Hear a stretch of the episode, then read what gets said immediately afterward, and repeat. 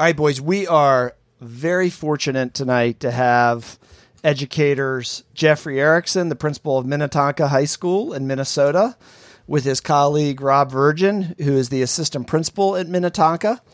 Uh, they are our guests on Education Excellence. Thank you, Casey, for scheduling them with our producers of Education Excellence, Sue Semplis and Michael Levin Epstein. Support for this segment of Education Excellence has been provided by Vicava Software Solutions. You're an education innovator, but the complexity of running your new intervention program is overshadowing its success. Reduce the complexity with Achieve More by Vicava. Achieve More is a dynamic scheduling, communication, and tracking tool. Your faculty can easily schedule sessions, notify students and parents, track participation, and gain new actionable insights that enable quick response to students in academic distress. See how Achieve More by Vicava can increase your program's success. Learn more at vicava.com. Achieve more. That is vicava.com. Achieve more. Uh, Jeffrey and Rob, great to have you guys. Great to be here. Yeah, thanks for having us. All right. So we did some research and we read some about this intervention that you guys have instituted at, at Minnetonka that um, sounds like a way to use data. And, and I think it, is it safe to say, fellas, that it's leading data, uh, uh, real time data that that is okay. Uh, in order to schedule kids for an intervention that can really address um, their grades, their their current school work to make sure that they're doing well at Minnetonka High School. It uh, you guys have a large school. It sounds like a big operation. There's scheduling software involved. Um, there's identifying kids. So we want you, for our listeners, give us kind of the the the general scope of the intervention. I think what we do every single week is teachers look at their data in their classroom real time and identify who would be in need of academic support. And uh, they we have a process in which they invite students. They uh, enter the information on a Tuesday. That information is looked at by counselors, administrators, uh, to figure out where that student should go. In the case of you know, multiple teachers wanting a particular student during our intervention time, which is on Wednesdays, uh, we narrow that down. We assign the students a particular time. That information uh, goes to their iPad and indicates what time they need to be and where. And the teacher works with the students those that Wednesday morning and provides tailored intervention in real time and uh, helps that student figure out what's going on. We call it Minnetonka Academic Success Time. So it's not for students who are only not just students who are struggling. It's for all students and how to bring them to higher levels of learning. But it's very individual, individualized and specific to the student's need. So, just um, for clarity, this is really for current school work, for their their work in their courses. It has more to do with their grades and how they're doing in their daily schoolwork than test prep or anything like that. Correct? Yeah, it's specific just to their current coursework. Okay. Uh, nothing outside of that.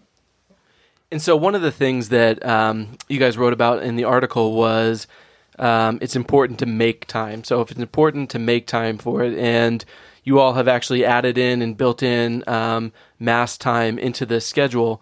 So, just out of curiosity, so while these students are getting the more individualized attention, um, what is the rest of your student body doing?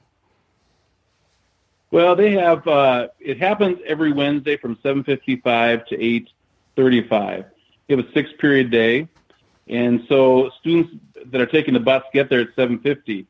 Prior to this time being done during the actual school day, the intervention time, students who took the bus couldn't get help before school. It just wasn't possible. Right. So it's at the beginning of the day. So either students are in the academic intervention through MAST, uh, but we have collaborative spaces throughout the building. The media center is open. We have a writing center, a math center. Uh, students are simply working on their assignments throughout the building. It's very calm. Uh, even though we have a school of 3,300, it's a calm, uh, calm academic environment. And then, honestly, there are some students who are on track academically, don't need to come in for any assistance, and those students uh, need to be in school by 8:40, which is the start of first period. So some students have an extra half hour of sleep.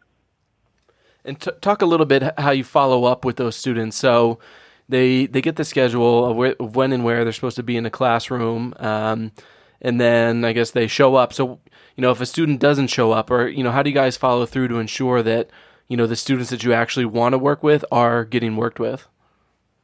Yeah, so that's what uh, uh, after a, a, you know a year or so of, of being in the program, we we added in a, an online scheduler, and that allowed us a couple of different things. One thing it allowed us to do was to resolve multiple bookings. So science teacher and math teacher both want to see a student. And, you know, sometimes a student might be, you know, genuinely confused because both teachers told, both teachers have told them that, hey, I want to see you tomorrow. Um, at times, student might have said, "Hey, told the science teacher I'm going to math," and the math teacher I'm going to science, and they ended up at Arby's.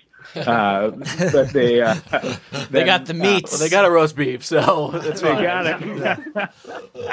That's good. So it, that that might have happened once or twice, and then there's uh, that the online schedule also allowed us uh, teachers actually take attendance in there too. So and since it's during the school day, we just treat it like an academic class. That if it's uh, student is marked absent, we follow up on that just like we would an unexcused absence for any other class. So, oh, go ahead, Case. I have a twofold question, and I want to back up a little bit for the first one. Uh, I, in your article, you talked briefly about why you started the intervention process. Can you can you elaborate on what pushed you to start the intervention for, for your high school? We started it probably four years ago, and really looking at the issue that students we track academic we did track academic data at that point. Student was struggling, for example, in a course. The teacher talks to the student, say, saying, you know, you need to come in uh, for zero hour. And zero hour for us happened between seven and seven fifty each morning. But for a chunk of the population, by saying that, uh, they couldn't come in because transportation was an issue. Right. And so it's kind of an ongoing issue. We have a six period day, so there's not a lot of flexibility with that uh, that structure. And so, you know, we took off six minutes off of each of the class periods and added that time in the beginning of the day and created that academic intervention time. So what we did in this process was eliminate excuses. You know, there no longer is excuse saying I can't get to school. Nope, the bus gets you there on time. And so was making sure we actually put the time in the day when all students had access to support in a very specific way. So it changed everything. You know, we we built a lot of other academic supports other than just that one-on-one time with the teacher. Right. But it was building it in the day that made a difference. Uh, so uh, my follow up to that, in terms of how it started, as you know, and I'm sure you've experienced that, sometimes teachers get uh, a little upset when when change happens, and this seems like a pretty systemic and uh, wide array of change happening. How did how did you manage that change in the building? What kind of what kind of issues arose, or were there any issues that arose with with staff, and how did they uh, you know how did they take to it? And we had no issues. So um, That's Pass. All right, next question. Pass. You guys are the greatest administrators ever. Is it? You know what? It- it- you say that there's no issues with the students or the staff. It's, is it because of the weather? So it's just it's- colder. They sunny move Minnesota slower. weather. Yeah. that people just can't wait. People are actually so frozen they don't just think. They do. Uh, no, it's uh, you know, you know, that really is a has been a critical part of our process. It, this started. Uh, well, we we had we had a pilot, and so in the first year of this implementation, we had three times between October and early December where we tried this, Oh. and every single time that we tried it, we got staff feedback. And somebody said at one point, you know, how many times do we need to get feedback? and we just said, you know, that's part of a pilot.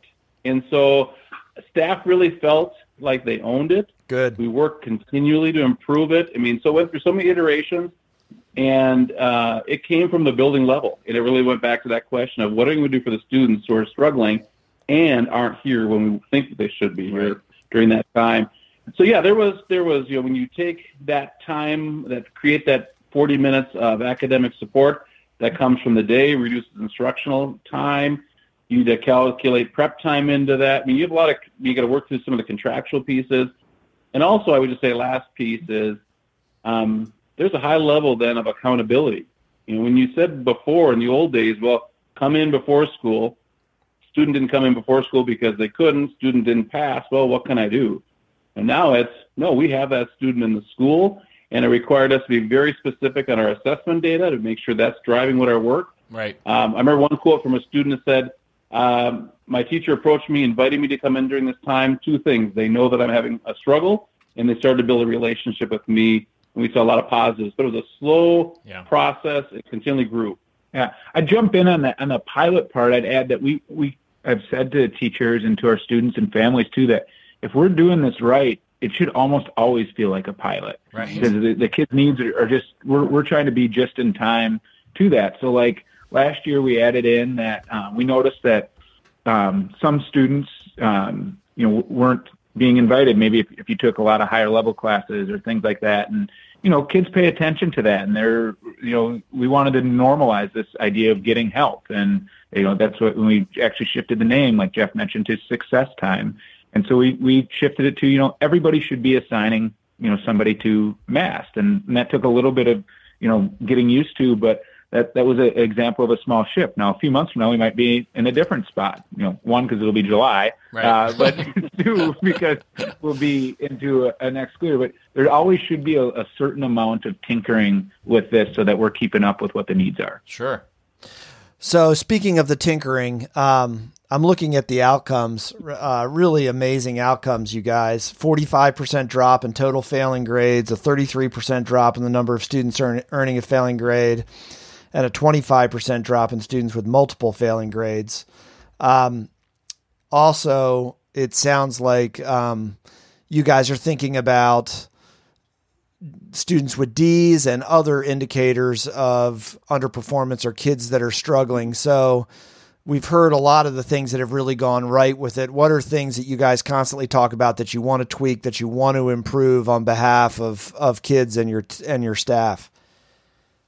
Well, I think one thing that one idea just to, to throw it out there is we've talked with other people that have um, had similar models or are testing something is, um, and I don't know where the where the where we want to be with this or where the right answer is, but some people have talked about um, you know having PLCs or teams of teachers invite and then you know differentiating across um, a, a curriculum team or a teaching team of, of the intervention that you're adding, um, so that you're you know you're able to add a, a, a more variety to service. But you know the other side of that is, but then you're, you, a student might not be working with the teacher that has a relationship with them, and Right. the student that's already you know showing signs of need. So that's why we've kind of steered away from that. But you know that's something out there that we that we might test with. Um, I don't know. Yeah, I think uh, that's a great example. I think even going back, probably one of the most critical parts that we went in terms of what change we made to make it work, and now where it's, it's operational, um, is the, just the technology part of it. Yeah. Making sure that we were using just antiquated, you know, simple spreadsheets to track information, Google Forms, and then we worked to create an app that it really automated everything.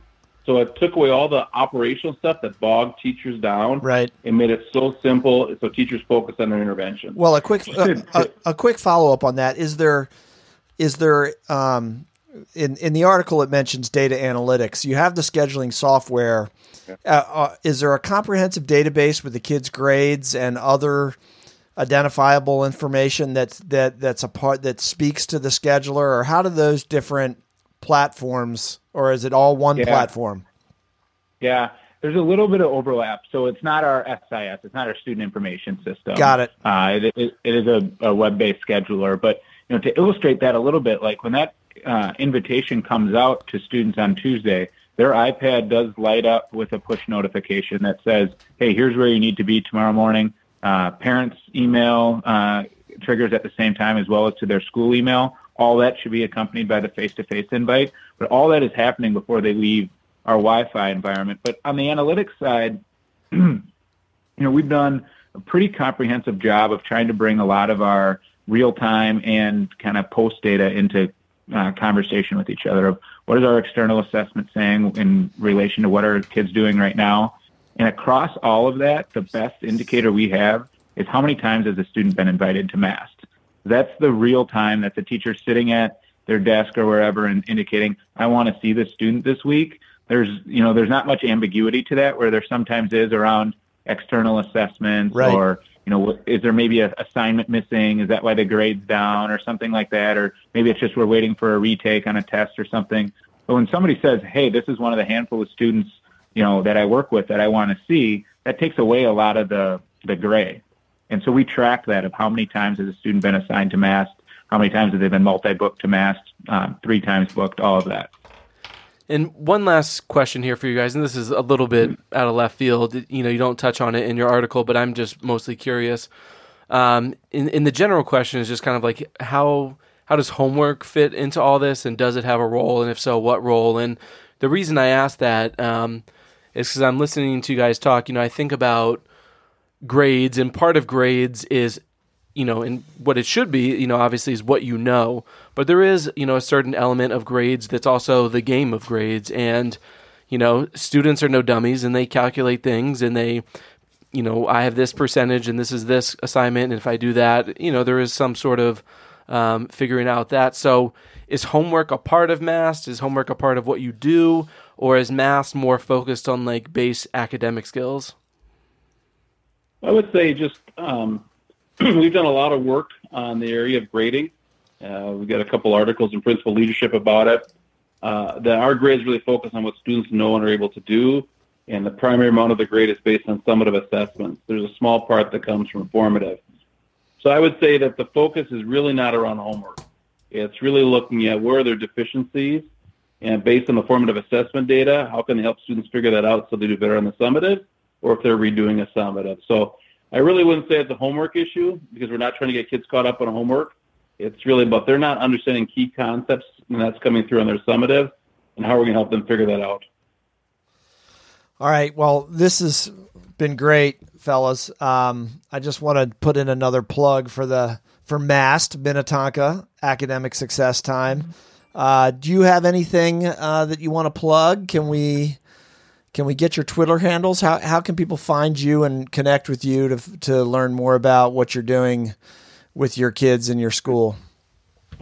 Well, we do have a uh, do have a Twitter handle at Tonka Principal, and so that gives you access to all the great things happening in Minnetonka High School. And if you Google Beyond 140 MAST, you can see a video that's rather entertaining as we explain what MAST is. So you can Google that, and if you Google that, you can learn a lot more about the high school with our weekly video series called, called Beyond 140. Be, yeah, I had I just echo that plug of if you're you know for the ed leader kind of side of if you're thinking about a program like this, something that we didn't get into as much as today is like what does that look like culturally as you communicate to students right. and to parents of like you know why are we shortening the school day some right. might say or why are we taking it away and how are we telling kids and communicating to them that hey it's normal to get help and that's a good thing even though the majority of the school isn't that day uh, so that video is a good example of how we've used humor and intentionality uh, to get um, our stakeholders kind of on a similar page. Awesome.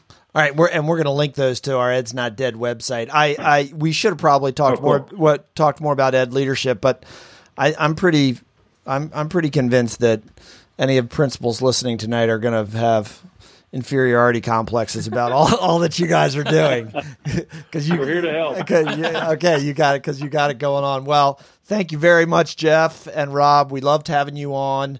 Um, spread the good word about Ed's not dead for us as well, please. Absolutely, absolutely. Thank you so much. All right, guys, take care. We'll talk to you soon. Thanks, guys. Bye on.